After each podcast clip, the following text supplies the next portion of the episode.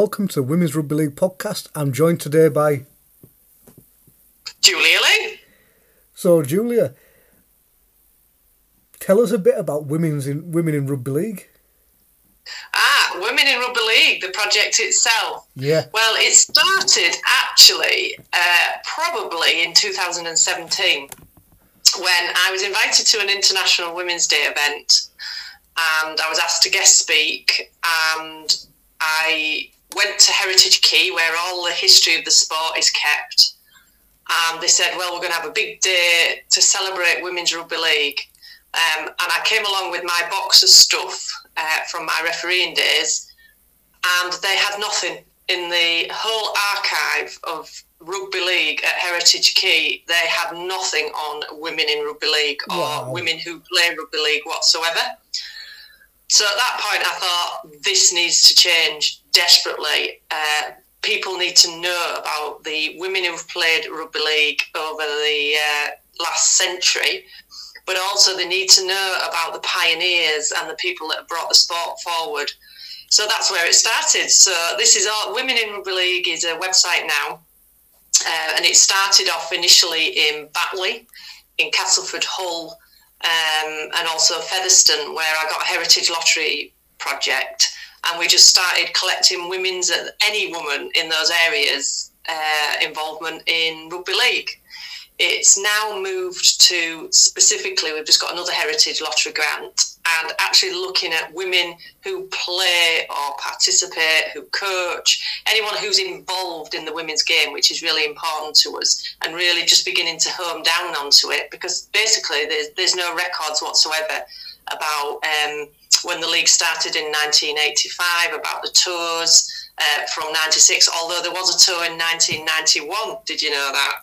No, Um, that's the thing. They say we like there's, there's no, there's, Yeah, there's no history on it. I, I like I was saying to you off air, I'll go to do research on stuff, and no, it just doesn't exist. No. And actually, what is there is incorrect in a lot of Yeah. ways. Uh, on Wikipedia, and we've got this great guy in Australia actually called John Moriarty. Hopefully, John's listening to this, who is like the Wikipedia king. And he's been contacting me for ages because he wants to get Wikipedia correct. So every time I get some validated evidence of what the score was or anything, and he, he goes off and he corrects it all. So he's great and fancy him Moriarty, a name Moriarty, and he's You know, yeah. uncovering all the women and girls international results. No, that's that's fant- that's fantastic because it, the sport wouldn't be where it is without everyone who's gone out and done what they've done over the years. No, not at all. And that was part of it as well, because so many people were telling me that Women's Rugby League started in 2017. And it was like, no, it didn't. You know, there was, I think it was 84 when the first three teams, 1984 when the first three teams formed, and then a league by 80, 1985. And these pioneering teams were actually being told by their, their MPs, you shouldn't be playing. Yeah. What are you doing playing rugby league? They were being stopped from playing. They weren't given official referees. There was no governing body as such because BARLA at the time, British Amateur Rugby League, and the RFL didn't want to know. They didn't didn't know where to put these these teams that wanted to play because it was so unusual. They'll have both been scared to put their hands up and take responsibility for it in case anything went wrong. Absolutely. That's exactly as it was. So um, while it was formed, Women's Amateur Rugby League Association by a guy called David Clayton um, in Guiseley and Rod Lacey in Dudley Hill, who's I think it was his wife at the time, um, who wanted to play. Was his daughter? No, his daughter wanted to play. Um, so they set up the league and then got other women involved, and then it began to grow in the 1980s. I think at one point there was about 30 teams uh, playing uh, in the late 1980s. Um, one being Fulham, which who I set up in London. There, there you go, another another massive name from yesteryear that's been rebranded, repackaged, and now. I don't, do they have a women's team there, or is it? I know there's like London Chargers, and there's a few other little teams setting up now, which is well, well, they did because I went. So from my refereeing days, I was told that unless you've played, you can't referee. So I moved to London when I was 18 um, for work, and I thought, well, I've got to play then. Yeah. So I advertised in Time Out magazine in London. Got all these southern women, a few northern women actually that had, were exiles in London, and we formed. it at the time, Bev Risman was the coach at Fulham, Wow. and they played at Chiswick. And they played at Chiswick, and he was just a big supporter of developing the sport. So I said to him, "Well, can we use Chiswick? You know, where Fulham played as our home ground." Yeah, no problem. He gave us a couple of um, players to coach, coaches, but that's a whole other story. They'd never coached in their lives. Um, and then we used to travel up and up and down the motorway, um, playing the northern teams. So the Halifax, uh, we played Wigan, Widnes. You know, we used to just go up and down. That got absolutely stuffed because I always remember because the coaches that he gave us gave us set moves. So these women had never seen a game of rugby league, And they were and they just, gave yeah. it. And they was giving us set moves, but we couldn't pass it, we couldn't kick it. Um, we didn't, didn't know how to catch, and these women hadn't even seen her play the ball. Um, so our first game was against Halifax at home. We did a curtain raiser, as it was called, before the Fulham game. Um, and I remember Halifax, Lisa McIntosh, she was just running through us like a train, just smashing us. And I remember our first time, um, Miriam, who was our kicker, kicked the ball upfield. And we all just stood there and clapped because we managed to do something. We just didn't know how to teach. And then we got a great guy called Reg Pierce who began to coach us. And we did get a bit, I think we did win some fixtures, uh, but not many at all. Uh, not many at all, but they were great days. And I'm still in touch with some of those women now. But how many people know that there was a team in Fulham, in the yeah. uh, yeah, yeah, late 1980s and 90s? So was that your intention playing? Or, my vision is I want to be a referee. Yeah, well, that's where it started. So when I was 17, um, I saw the advert in the programme, and it's not that I wanted to be a referee. They wouldn't let me play at the time. There was no teams, um, and I just wanted to be involved in the sport. And it was it was a dare, to be honest. and it was a bit of an accident. I applied. Um, so I applied and then got this letter, dear sir, you're very welcome. And it's like suddenly I'd got thrown into this world that I wasn't quite sure what I was. I was only 17, 18. But I thought, you know, I'm going to give it a go. And then before long, the whole Daily Mail was involved, and my mother said, "You can't give this up now. You've had all this publicity. You know, you're not embarrassing me by not Yeah, you- carrying on with it." You, you may have thought you were doing this for a short while. You're stuck with it now. I stuck with it for life, yeah. So once this the society had accepted me in, it was like, well, and then I moved to London quite quickly. So I only did two junior games, um, two under 11s, um, and then I moved to London, which only had open age. So I moved from, and they didn't tool you up then, so there was no refereeing courses. There was a bit of a laws of the game exam. They just threw you the laws of the game book and said off you go. So when I got to London, it was just like a baptism of fire. I was refereeing these big airy blokes from Australia, from New Zealand, um, expats, you know, ex-northerners, all who just wanted to fight really. Yep. Uh, so I had to learn my trade pretty quick. That's. It's good, but the opportunities were actually given to people who asked. Because people people forget, like, how someone, oh, we need more referees. We've got put your hand up. yeah, yeah. Now, yeah, now it's yeah. a proper thing. So you, you went there, you, obviously, a young woman, refereeing men. How long did you? How long did it take before people started like you obviously publicity from whole Daily Mail? Did you get much publicity when you were down there? Uh, yeah, quite well. I became again because I've been told, and my passion for the sport. So I, I- I- it was in my blood.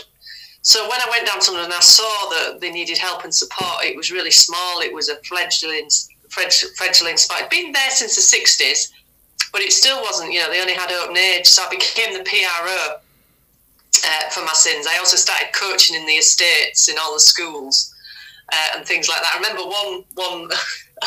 one, one, one area, this guy, they just gave me a bag of balls, this development officer, and I went onto a, an estate in, I think it was North London, uh, with about 12 balls, and 100 kids approached me to go, to go coaching. I would they just pass me coaching, but then that's another story.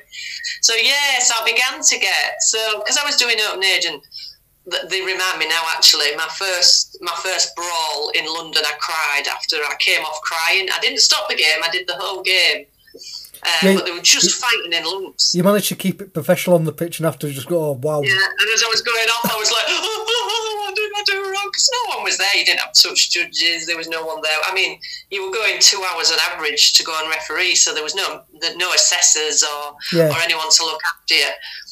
But I used to dread it because I hadn't been really equipped, and that later on, um, when I worked for the Rugby Football League, or as a volunteer as well, I brought in referee training and Nice. all those sort of things because you know you need to be able to be able to taught how to do it in order to be accomplished, don't you? And despite you know the referee society being lovely and the people there, they were all on just there weren't enough referees to go around. So yeah, so it sort of grew from there. I think I got a lovely Legs Lee article. Um, I am in. I was in Hemel Hempstead's clubhouse as well with all the players. A picture because I was in Best magazine of Woman of the Week at one point, I think, and they were there. They took a picture with me and Hemel Hempstead, and at one point I was in their clubhouse, I think. So yeah, it gradually grew, I suppose.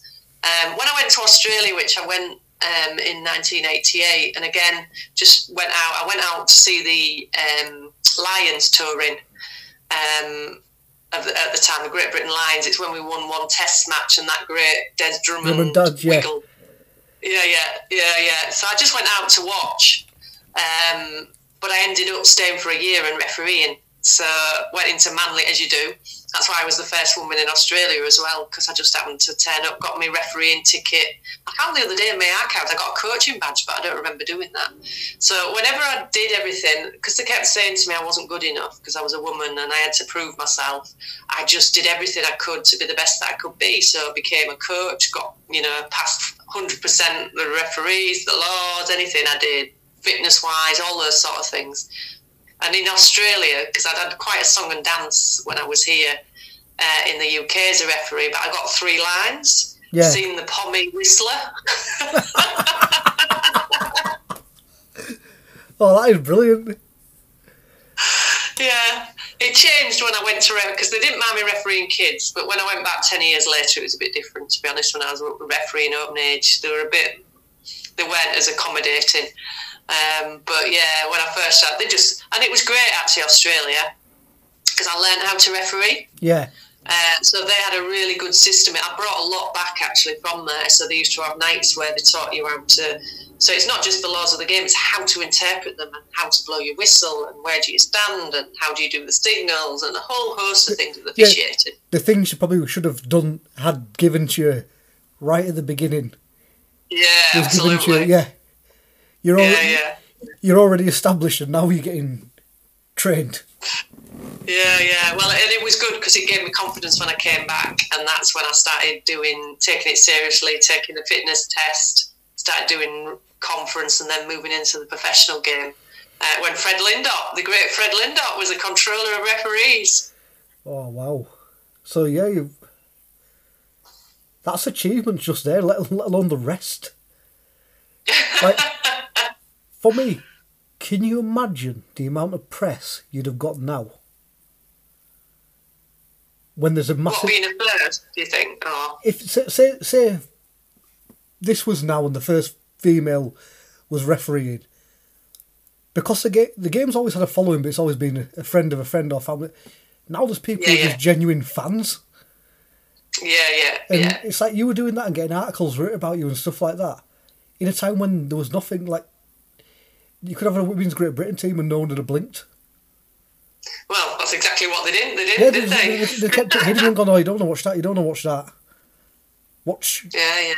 So yeah, can you imagine? Can you imagine now, like how how big? But people forget, like you've had to do stuff like that, then learn what you needed to learn to give to people afterwards.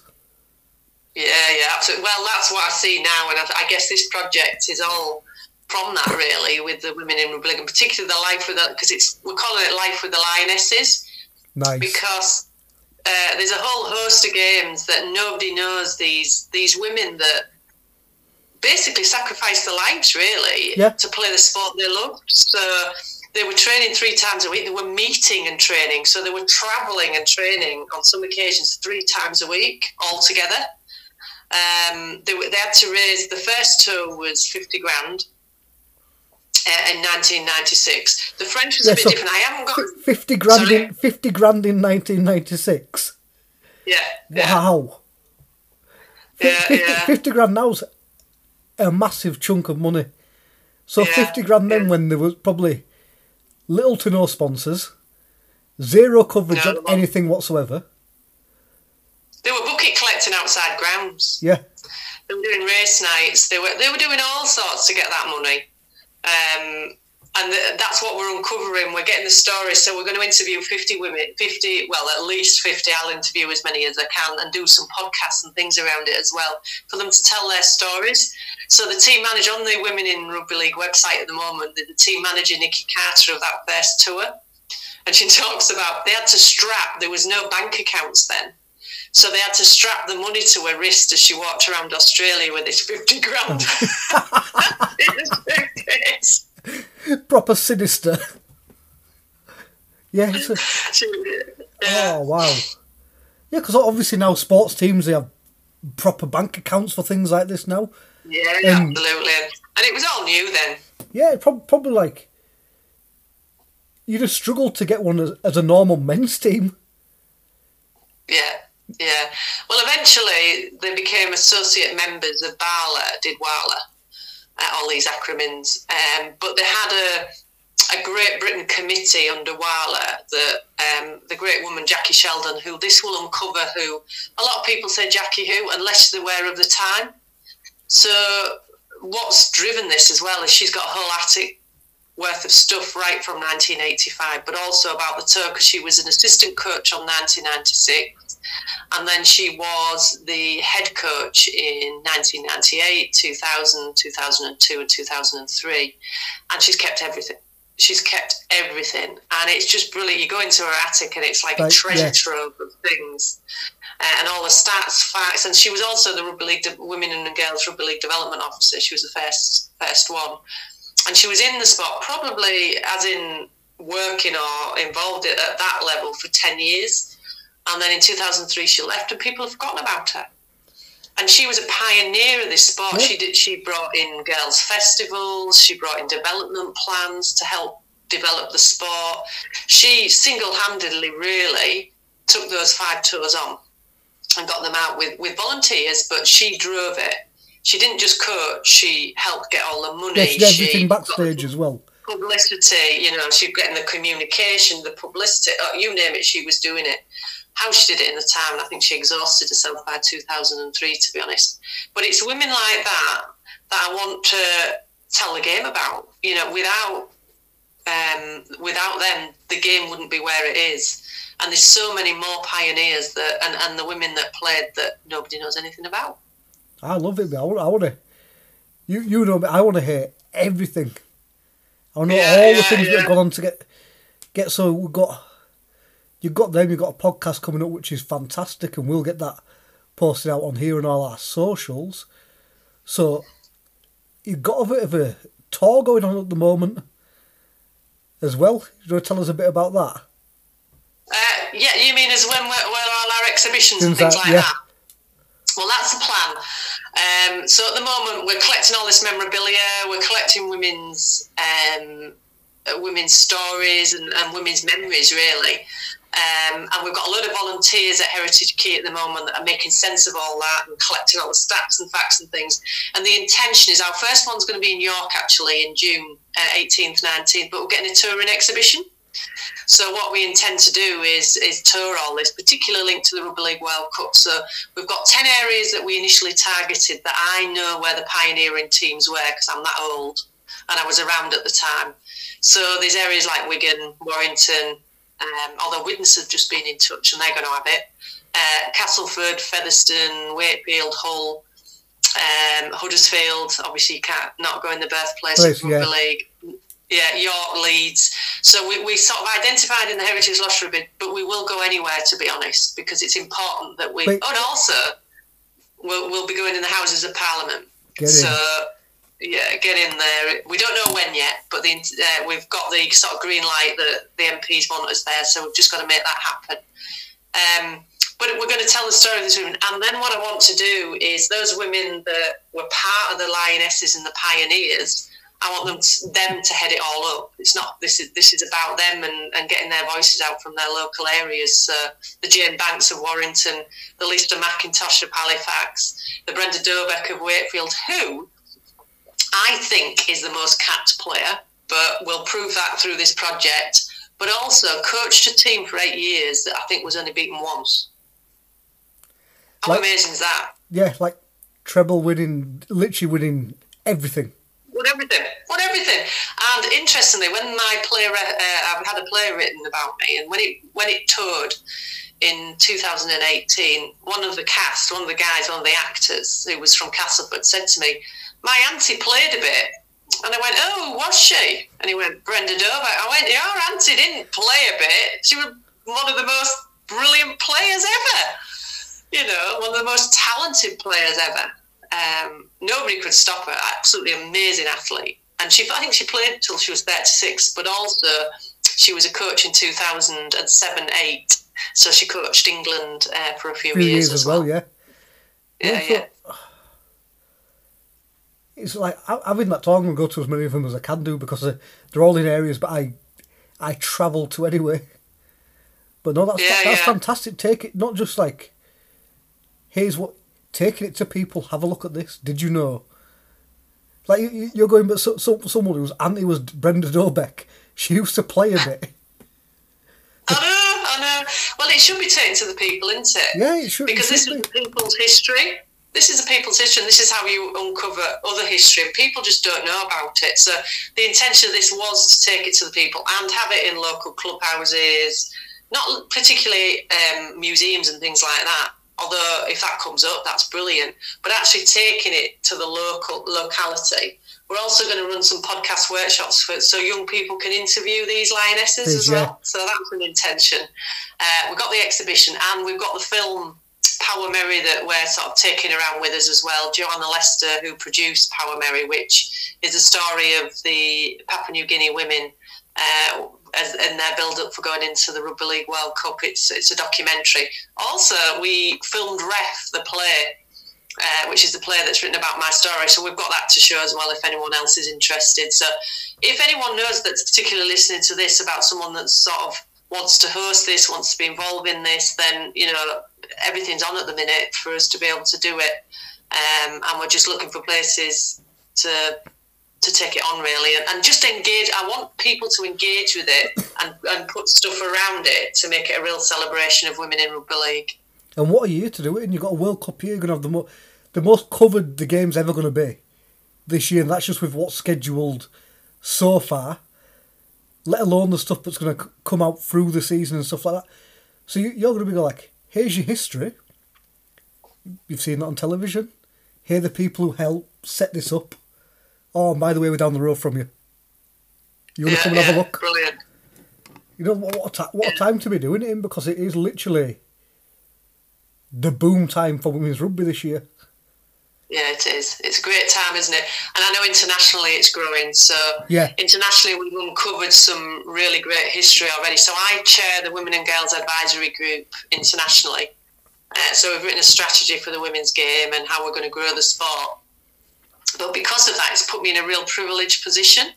So I'm in touch with um, last year in September. It was hundred years before the first ever women's rugby league game in Australia in 1921, and it was done by accident because um, they accidentally signed off that this game could be played. And before they knew it, Dally Messenger had volunteered to kick the ball off of the first ga- ever women's rugby league game in Sydney. It was uh, before 30,000 people. Wow.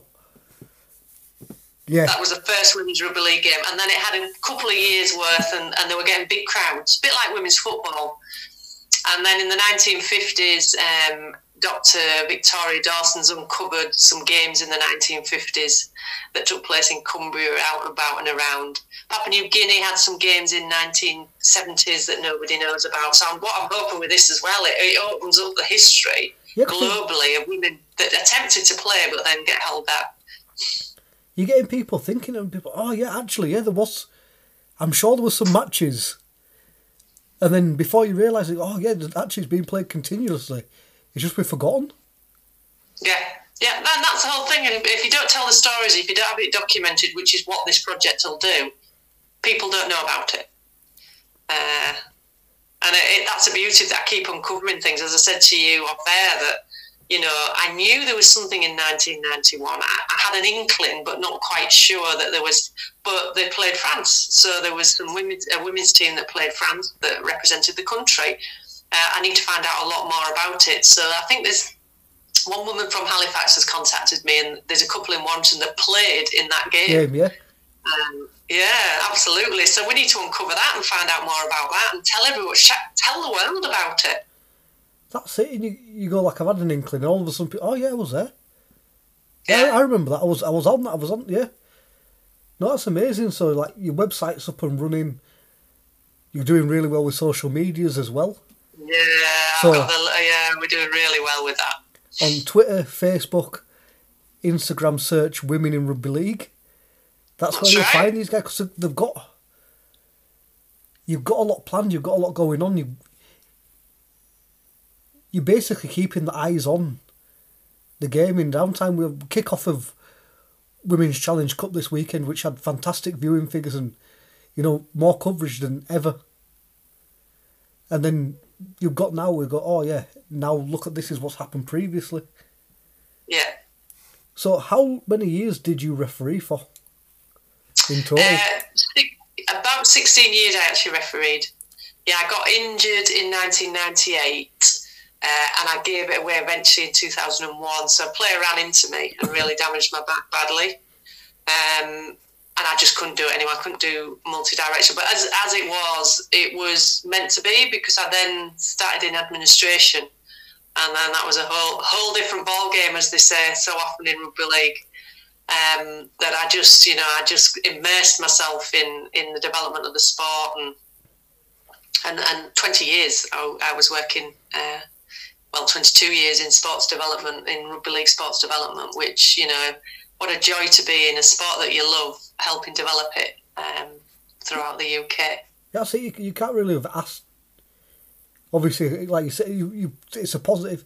I got injured. It turned out, you know, probably yeah, because it took me in a different direction, and then yeah, it's it's amazing because obviously like you got Tara Jones, you've got Caitlin Beevers who are getting recognition from the official being officials and match officials and refereeing. Yeah, I've been at matches when they're refereeing and there's no difference. If anything, they get a bit more respect.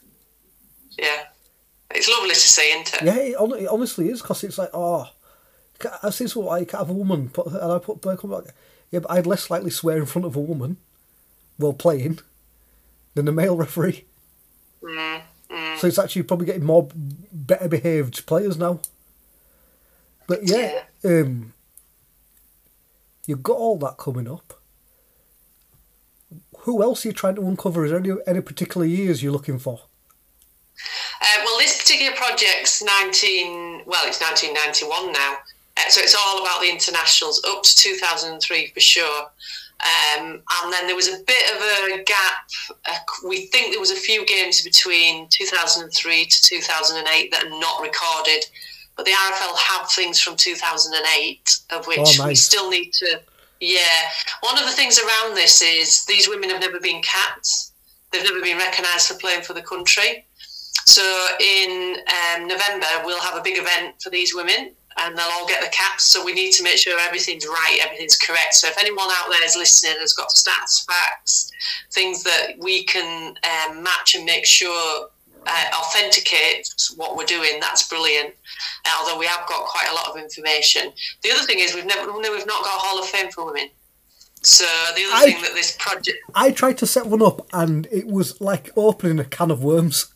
Oh yes, twenty years on. Yeah, I I tried I tried to do one, and it was literally I tried to do it not off my opinion.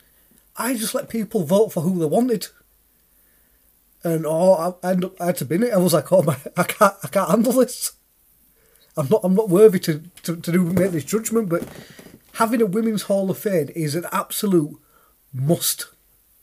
Absolutely, and it's something that I keep telling people it's an itch I've had to scratch for quite a long time So we've got um, a committee set, uh, a committee set up. We've got criteria that's been recognised by the RFL and Rugby League Cares, um, and it'll run us alongside the men's. Yeah. Uh, so it's different. We don't just want to recognise players; we want to recognise the pioneers in the sport as well and clubs. Um, initially, we'll start small and then it'll grow. Uh, but the start of that will be this year from this project. So it'll all sort of uncover, and it's just what the sports needed is saying. I'm so pleased you you're ecstatic about because to me, I, I, get goosebumps thinking about it. I get goosebumps about these women are finally going to be recognised. You know that the, the women that um, you know were, were, the first internationals finally, and you speak to the women, and it was the best time in their lives. Yeah, you know? Um, when you're young and you're doing stuff with your mates and you're enjoying what you're doing, it goes so fast. Yeah, yeah. And they have a chance to look back on it, and everyone's go, "Oh, do you remember we played X and you did? Oh, yeah, that's amazing." I've been I've been running for 20, 21 season, twenty nineteen season. I set up a women's awards ceremony, uh, women's awards for the season, just because there wasn't one. Yeah. So you get to end the season. Well done, see you later, ladies. You've now got a woman of steel, but that's it. Yeah. And I'm like, to, to be fair, I was going to try and do the stats on top try scorer this season, but after one weekend and not being able to find match reports, that's oh, that's gone out the window. Because I I spent two days trying to find out who scored what this weekend, and I just a hundred hand on heart don't think I, I got it right. Oh dear. But that's not good, is it? That's not good. No, because you you got a project going on like this and say now should be easy to document everything's online. It's hard. Yeah, yeah, yeah. That's another piece to do, isn't it?